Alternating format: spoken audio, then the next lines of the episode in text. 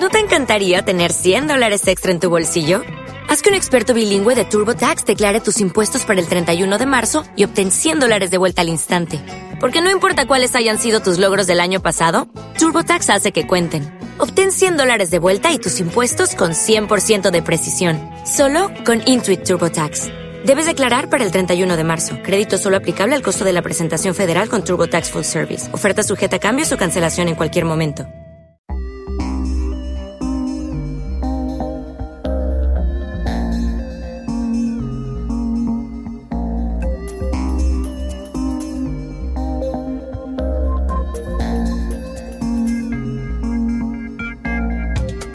El suelo es un recurso vital.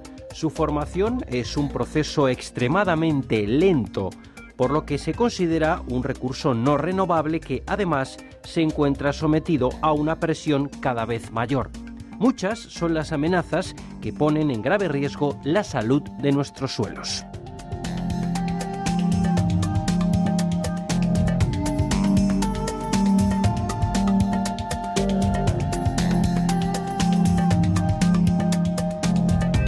Entre esas amenazas se encuentra la erosión, la desertificación, desertización, contaminación, exceso de sales, pérdida de biodiversidad, compactación, sellado, pérdida de materia orgánica y desplazamiento de tierras.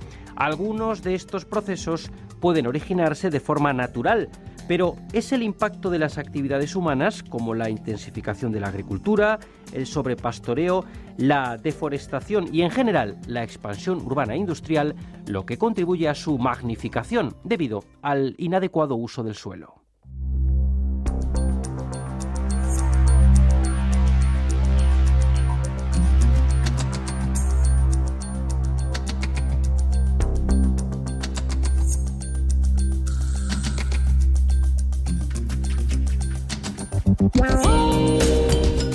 La presión creciente se está generando por una mayor concentración de población y actividades en espacios limitados, pero también por otros problemas como el cambio climático, los usos agrícolas del suelo y otros muchos más.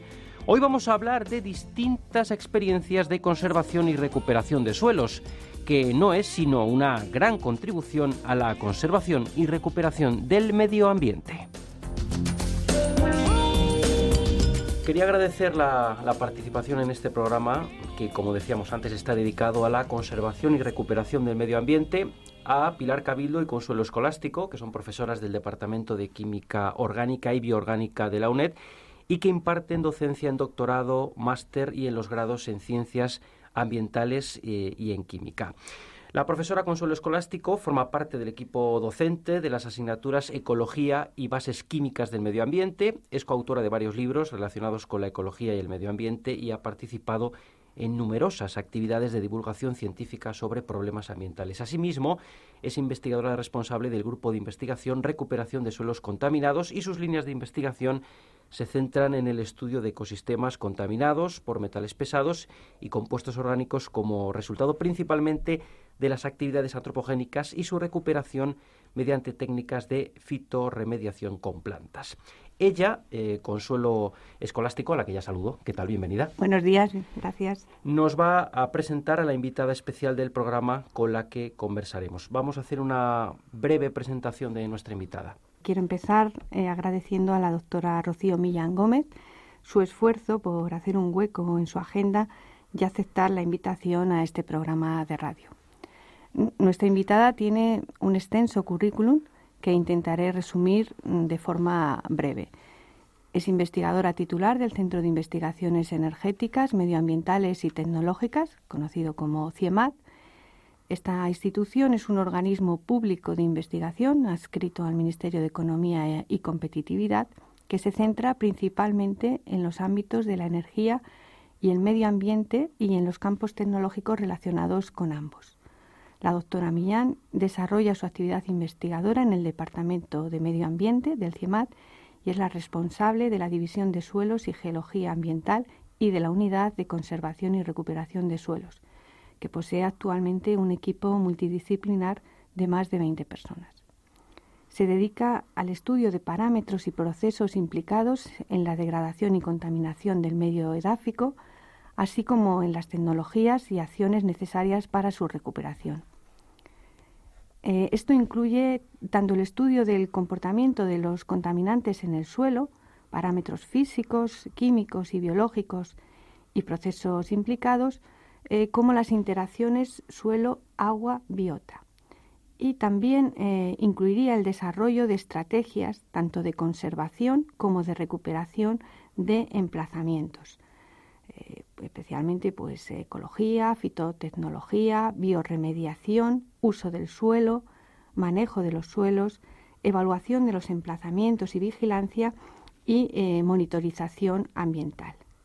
dentro de su labor eh, pues realiza también la preparación y seguimiento de todo tipo de proyectos y acuerdos con universidades, fundaciones, empresas, organismos públicos y centros tecnológicos. Su labor es importante. gracias por la invitación. Bienvenida, eh, Rocío Millán. Enseguida hablaremos con ella de eh, conservación y recuperación de suelos desde la perspectiva de, lo que se hace en el CIEMAT. Y como decíamos antes, también nos acompaña la profesora Pilar Cabildo. Bienvenida, Pilar. Muchas gracias. Que va a introducir un poquito en líneas generales eh, el tema del programa, porque vamos a hablar hoy de conservación, de recuperación del medio ambiente. Profesora Cabildo, a grandes rasgos, ¿por qué es importante conservar y recuperar el medio ambiente? Bien, pues a grandes rasgos, si no se protege el medio ambiente, no se podrá alcanzar un desarrollo sostenible. No hay duda de que proteger el medio ambiente debe ser parte de todas las actividades del desarrollo económico y social en la actualidad, la conciencia de que es necesario preservar y mantener el medio ambiente se refleja prácticamente en todos los ámbitos de trabajo. Tanto la comunidad científica y el sector privado están generando nuevos conocimientos y medidas concretas para solucionar los problemas ambientales globales que no son ni más ni menos que evitar más contaminación y descontaminar aquellas zonas ya contaminadas. Acaba de nombrar eh, la palabra contaminación. Es evidente que la contaminación ambiental constituye uno de los problemas más críticos en el mundo. ¿Nos podría decir en qué consiste la contaminación, cómo se produce y en qué nos afecta? Pues efectivamente, como acaba de decir, la contaminación es uno de los problemas ambientales más importantes que afectan a nuestro mundo y surge cuando se produce un desequilibrio como resultado de la adición de cualquier sustancia al medio ambiente en cantidad tal que cause efectos adversos en el ser humano, en los animales, vegetales o materiales expuestos a dosis que sobrepasen los niveles aceptables en la naturaleza. La contaminación realmente comienza con la revolución industrial, que fue un periodo histórico comprendido en la segunda mitad del siglo XVIII y principios del XIX, en el que se producen las mayores transformaciones socioeconómicas, tecnológicas y culturales de la historia de la humanidad desde el neolítico. Pero la industria trae como consecuencia la quema de combustibles fósiles, con la consabida emisión de CO2 y otros gases de efecto invernadero, y efectivamente muchos otros contaminantes y residuos derivados de la propia industria que se vierten en las tres dimensiones en las que se divide el medio ambiente, aire, agua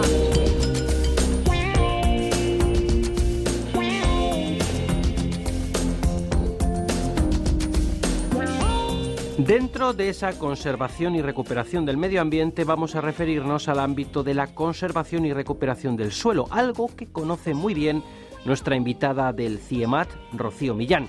En primer lugar, nos gustaría conocer a modo de introducción cómo trabajan en el centro en esta área concreta. Bueno, en primer lugar os agradezco que nos pongáis voz a los investigadores y que podamos divulgar un poco una pequeña porción de nuestro trabajo al resto de la comunidad científica y de los oyentes que tenéis. Bueno, pues el CIEMAT, el Grupo de Conservación y Recuperación de Suelos, lo que trabaja es para dar bases científicas que permitan recuperar los, suelos de una manera eh, eficaz, lo más eh, amigablemente posible para el medio ambiente y intentando dar soluciones que permitan también desarrollos en la zona. En este ámbito lo que hacemos es estudiar el comportamiento de los contaminantes en los suelos, eh, ver eh, qué técnicas serían las más apropiadas para cada caso, teniendo en cuenta el tipo de contaminante, el tipo de suelo, las actividades de la zona Y luego tenemos dos vertientes. Una es mm, la recuperación del paisaje, la integración en su medio natural, que no se vea donde hubo la contaminación, intentar que al final todo sea un conjunto homogéneo en, en el paisaje.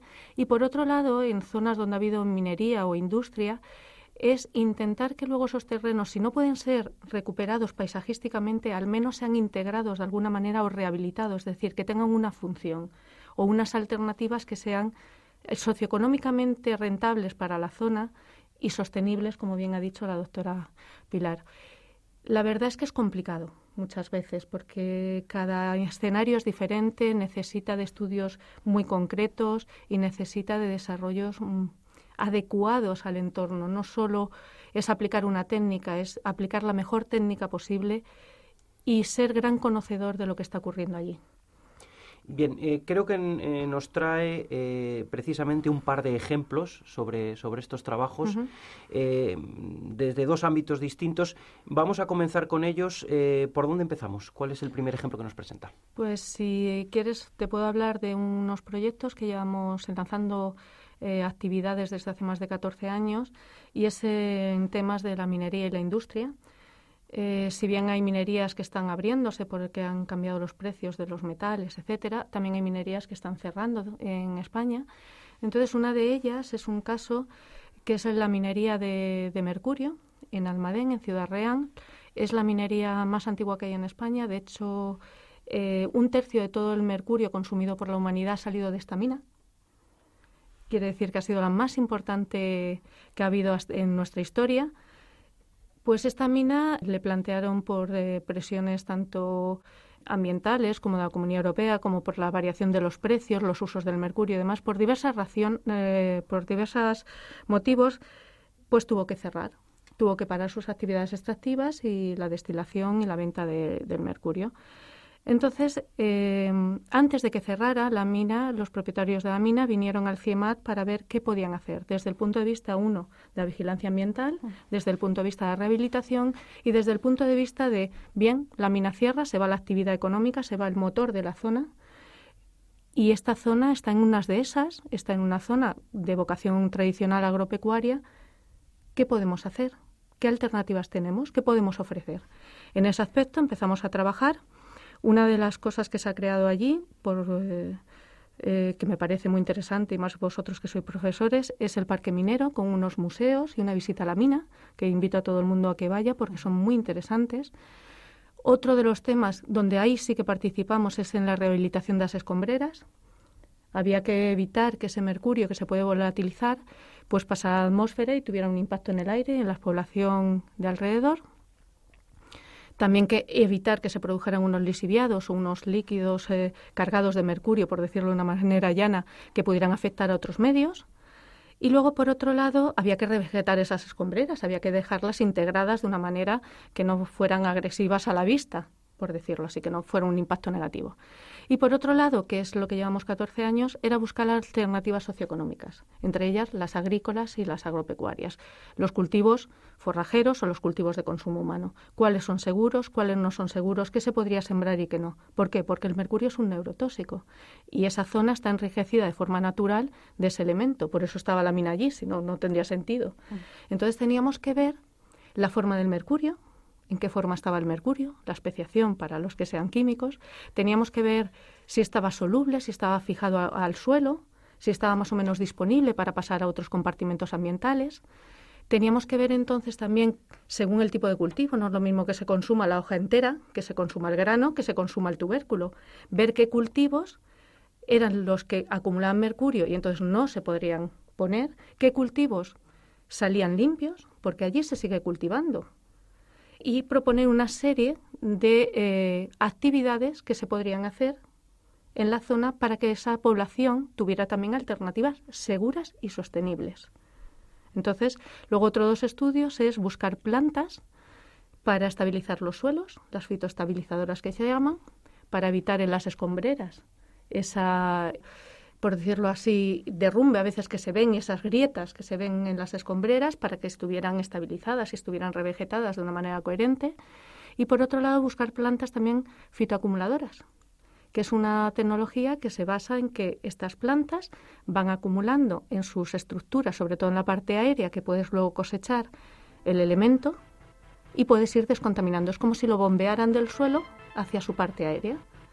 Son medidas que son lo que llaman ahora ambientalmente amigables y lo único que tienes que encontrar esas plantas, que es lo complicado, encontrar las plantas acumuladoras. Pues esas son algunas de las actividades que hacemos.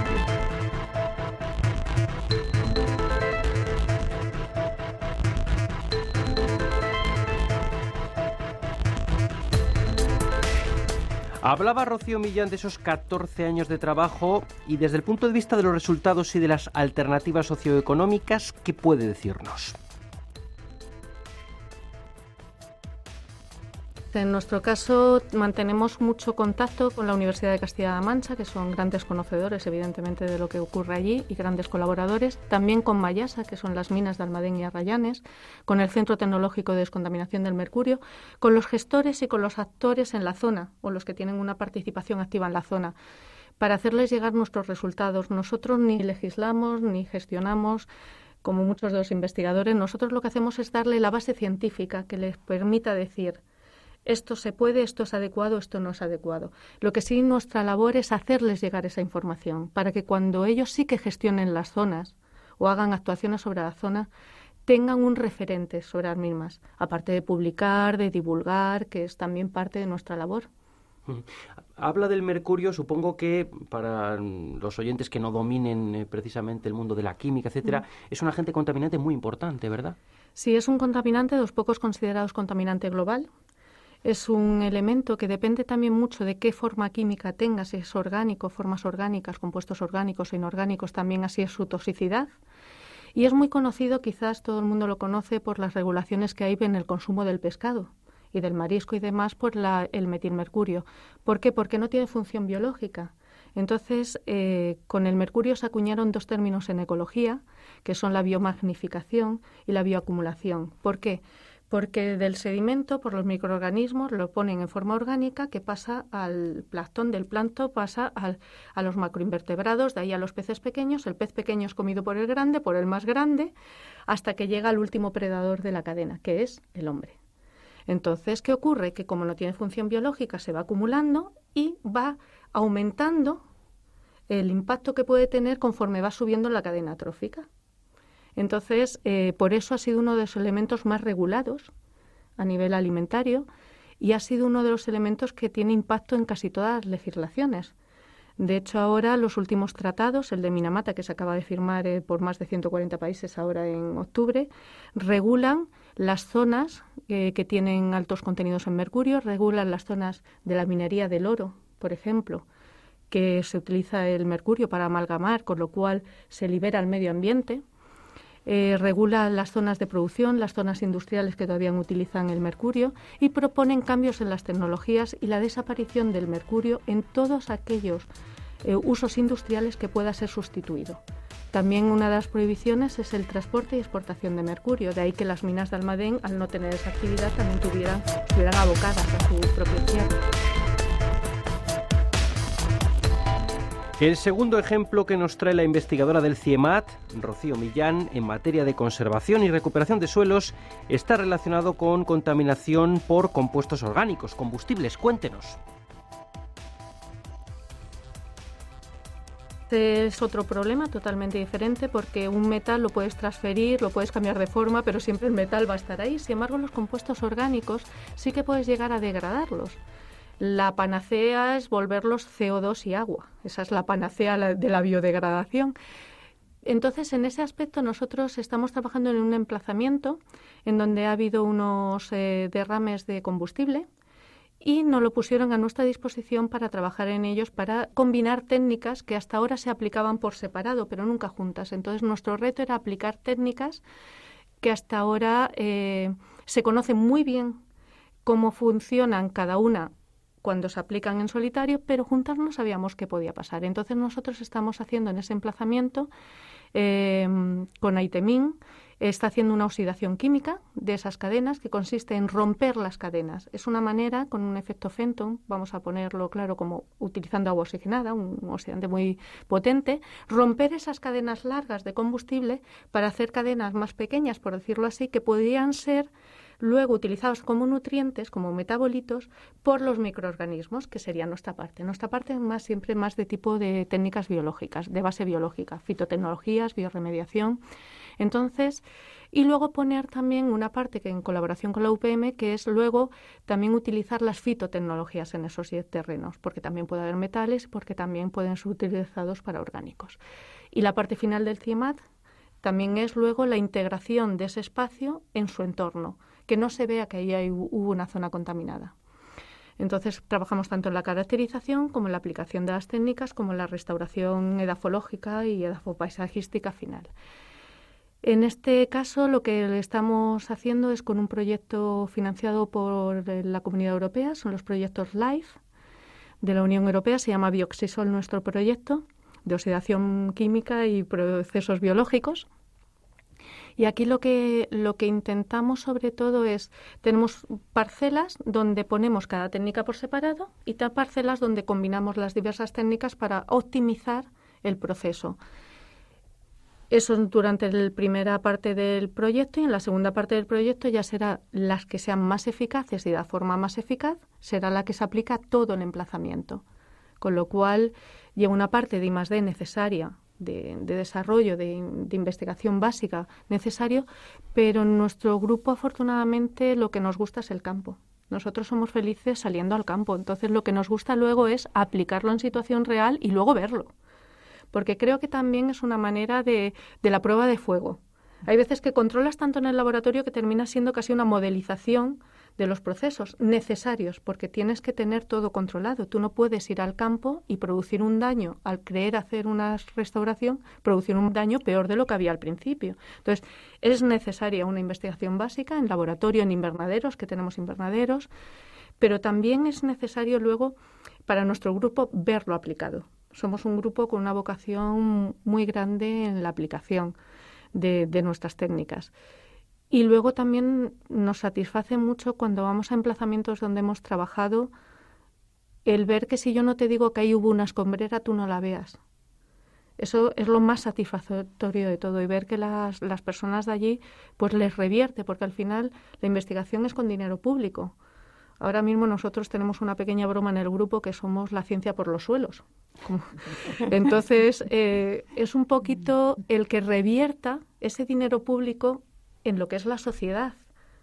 Entonces, una cosa es generar conocimiento, absolutamente imprescindible, pero también es, en nuestro caso concreto, la aplicación de ese conocimiento y el ponerlo al servicio de, los actores en la zona, ya sea la empresa, ya sea el alcalde del pueblo o ya sea eh, la comunidad científica incluso los errores, porque a veces cuando tú cometes un error en el laboratorio es una manera de decir no lo hagas tú, no pierdas el tiempo, porque esto no va todo resultado negativo puede ser muy positivo también, es como tú lo enfoques.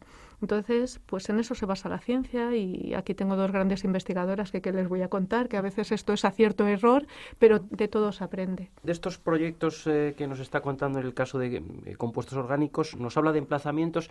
¿Hay algún ejemplo concreto en algún lugar o estamos hablando simplemente de trabajos? de son reales, o sea, los emplazamientos, uno está en la zona de Almadén, en la zona minera de, Almadén, con un gran apoyo en la zona, tanto por, universidades como el Instituto eh, de Geoquímica Ambiental Aplicada, como el Centro Tecnológico del Mercurio, eh, pero son, son emplazamientos reales. Ese está en Almadén, el otro está en Cádiz, es un emplazamiento que pertenece a la Armada Española, que nos la cedió de una manera muy generosa como es eh, una zona donde ellos tienen los barcos, pues tienen allí almacenado combustible, entonces había unos depósitos antiguos, claro, con la tecnología y con la y con las características de la zona de cuando se hicieron esos depósitos, lo que le obligaban en ese momento, pero que tenían fugas y cuando se dieron cuenta dijeron esto hay que, esto hay que pararlo ya y hay que recuperar el terreno. Y en esa conciencia que, que tuvieron ambiental, pues decidimos hacer este proyecto y lo pusimos como zona piloto de demostración. Si conseguimos eh, descontaminar, que, que estoy segura que sí, esos terrenos, pues servirá un poco para hacer un procedimiento para otros terrenos similares poderlo aplicar y además ya con los pros y los contras y la secuencia y una manera de, dar un poco eh, la recetilla, comillas, de cómo se tendría que hacer. En cuanto al mercurio, pues ahora mismo somos grupo de referencia tanto nacional e internacional en este tema. Y somos de los grupos españoles grandes conocedores de los que tenemos una trayectoria más larga en, el tema del mercurio, quizás porque ha sido un poco eh, el patito feo de los, eh, de los metales pesados. No mucha gente quiere trabajar con él porque se volatiliza a baja temperatura, entonces en los laboratorios tienes que tener unas condiciones adecuadas, porque se amalgama, porque tiene formas orgánicas e inorgánicas que son tóxicas ambas.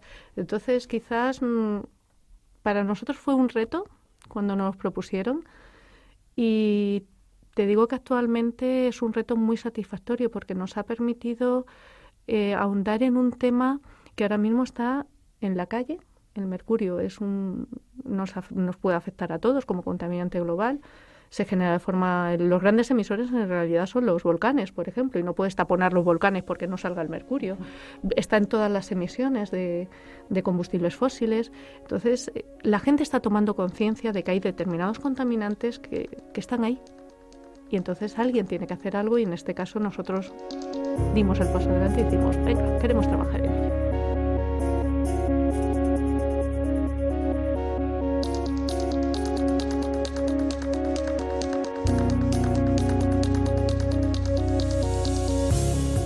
Y ya que habla de la calle, ¿cree que existe en los ciudadanos y en las autoridades una concienciación real del problema de la contaminación ambiental?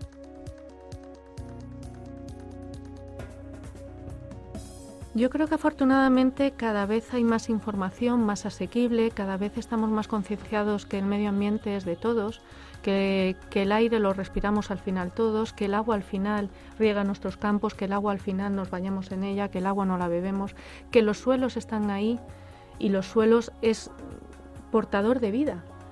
No necesitamos eh, ir más allá que a la agricultura para saber que se necesita el suelo. De hecho, la afología nació de la agricultura y aquí uno de los grandes conocedores de, los suelos es nuestra Sociedad Española de Ciencia del Suelo, una gran sociedad con magníficos investigadores y magníficos docentes que nos intentan concienciar día al día desde las universidades, como estamos aquí, desde em, congresos, desde publicaciones, desde eh, todos los ámbitos que si no protegemos el medio ambiente, y estoy plenamente con Pilar, em, no tenemos mucho futuro. Es decir, es que nosotros dependemos del agua, del suelo y del aire. No somos sus dueños. Y como decía, nosotros no tenemos heredada la tierra, la tenemos prestada para el futuro. Es labor de todos el proteger nuestro medio ambiente. Creo que programas como este o, el que en las universidades se, haga tomar conciencia en, política, en anuncios, en reuniones, creo que todo aporta su granito de arena y al final yo creo que entre todos podremos conseguir eh, la minimización de residuos, el que la gente sea consciente cuando compra que a más envoltorios pues más residuos produces, el no gastar agua, el que vayas al campo y recojas tus basuras, pequeños hechos como estos, y eso hay muchas campañas, más debería de haber, hacen que al final todos, a poquitos, hagamos algo grande. A veces no hay que hacer una, una, labor enorme para que haya un resultado. A veces muchos poquitos hacen un resultado tremendamente beneficioso para todos al final. Bien, vamos a ir terminando. Eh, profesora Escolástico, ¿alguna cuestión más que destacar? Solo comentar dos cuestiones. Por un lado, y como ha dicho Rocío, volver a insistir y resaltar que las entidades públicas, eh, tanto los organismos de investigación como el CIEMAT, como universidades, entre las que se encuentra la UNED, son fundamentales para la generación del conocimiento y la investigación en temas medioambientales. Además, creo que dada la necesidad actual de preservar y cuidar el medio ambiente como base para un desarrollo sostenible y también por la gran magnitud de algunos de los problemas ambientales, me parece que son imprescindibles pues las actividades de difusión de la información y la concienciación social pues para promover también una participación más activa de la sociedad. Por ello creo que es necesario pues potenciar mm, la educación ambiental, fomentar la realización de cursos de divulgación científica, jornadas, etcétera, que como ha comentado eh, Rocío, y que de alguna manera se consiga esa participación más activa de la sociedad, mm, también un mayor nivel de conciencia ambiental y un cambio de actitud hacia, hacia la naturaleza. ¿no? Y bueno, también quería finalizar recordando que somos conscientes de la importancia y la aportación al avance de la sociedad, eh, de las investigaciones y por ese motivo en la celebración de la festividad de San Alberto Magno, el patrón de la Facultad de, de la UNED, pues se concedió una medalla al CIEMAZ en reconocimiento a su labor en favor del trabajo de otros y la colaboración en la formación de los estudiantes de nuestra universidad. Eh, la recogió Yolanda Benito, directora del Departamento del Medio Ambiente. Y profesora eh, Cabildo, un último mensaje a los oyentes. Bueno, pues después de esta bonita lección que nos ha dado Rocío sobre investigación aplicada y, en relación con la descontaminación de suelos, pues yo quisiera decir que no es que exista una incompatibilidad absoluta entre el desarrollo tecnológico y el avance de la civilización con el mantenimiento del equilibrio ecológico, pero es importante que el ser humano sepa armonizarlos. Y el siglo XXI tiene que ser decisivo para dar respuesta a esta armonización y se va a convertir en el siglo de los grandes cambios. Un futuro sostenible está en nuestras manos y tenemos que ser positivos y pensar que luchando en todos los ámbitos lo vamos a conseguir. Bien, y a nuestra invitada Rocío Millán le dejamos que cierre el programa. Una última conclusión. Pues eh, primero que este tipo de programas y la labor que hacen los docentes es básico para formar investigadores o al menos formar grandes profesionales que luego muchos recogemos nosotros en los centros de investigación y que agradezco, insisto, otra vez que nos pongáis voz a los investigadores para que podamos decir a la sociedad qué es lo que hacemos y cómo trabajamos. Muy bien, pues muchas gracias a las tres por acompañarnos. Muchas gracias a Rocío. Gracias. ¿No